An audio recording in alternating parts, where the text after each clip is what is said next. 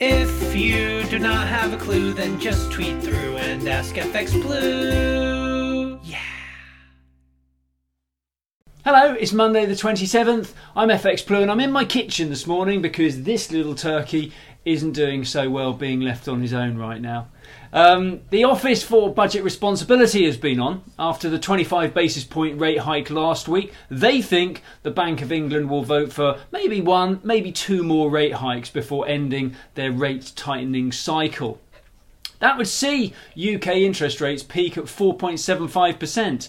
And unless uh, the issues get worse and more banks run into these liquidity problems, chances are rates will remain unchanged for the rest of the year.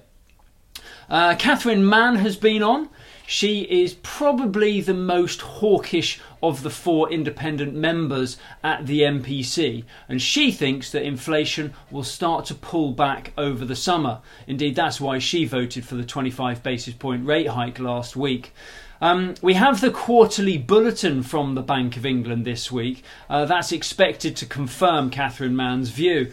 Uh, the bulletin will give uh, an updated view on inflation, and it will likely forecast that headline inflation should fall below 10% and continue to decline uh, across the summer. Um, over in the US, Janet Yellen has been on. Uh, she did not agree to guarantee 100% of all bank deposits last week. Uh, she believes that the existing guarantees uh, for deposits up to $250,000 should be sufficient to see us through. This added to the diversification uh, of deposits. Uh, estimates suggest about $100 billion has been moved around the banking system so far as individuals and businesses look to spread their counterparty risk. Um, against the backdrop of the liquidity crisis, many analysts think that the Fed will likely end their rate tightening cycle after one more rate hike.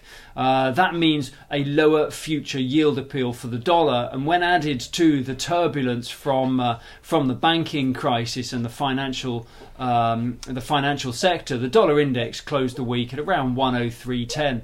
Meanwhile, sterling is pretty unlikely to find any real support from the latest dovish rate hike uh, and will likely remain range bound this week.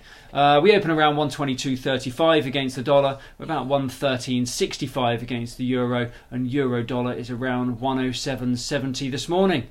That's it from me. Wish me luck. We've got about seven more weeks of this. All the best. If you do not have a clue, then just tweet through and ask FX Blue.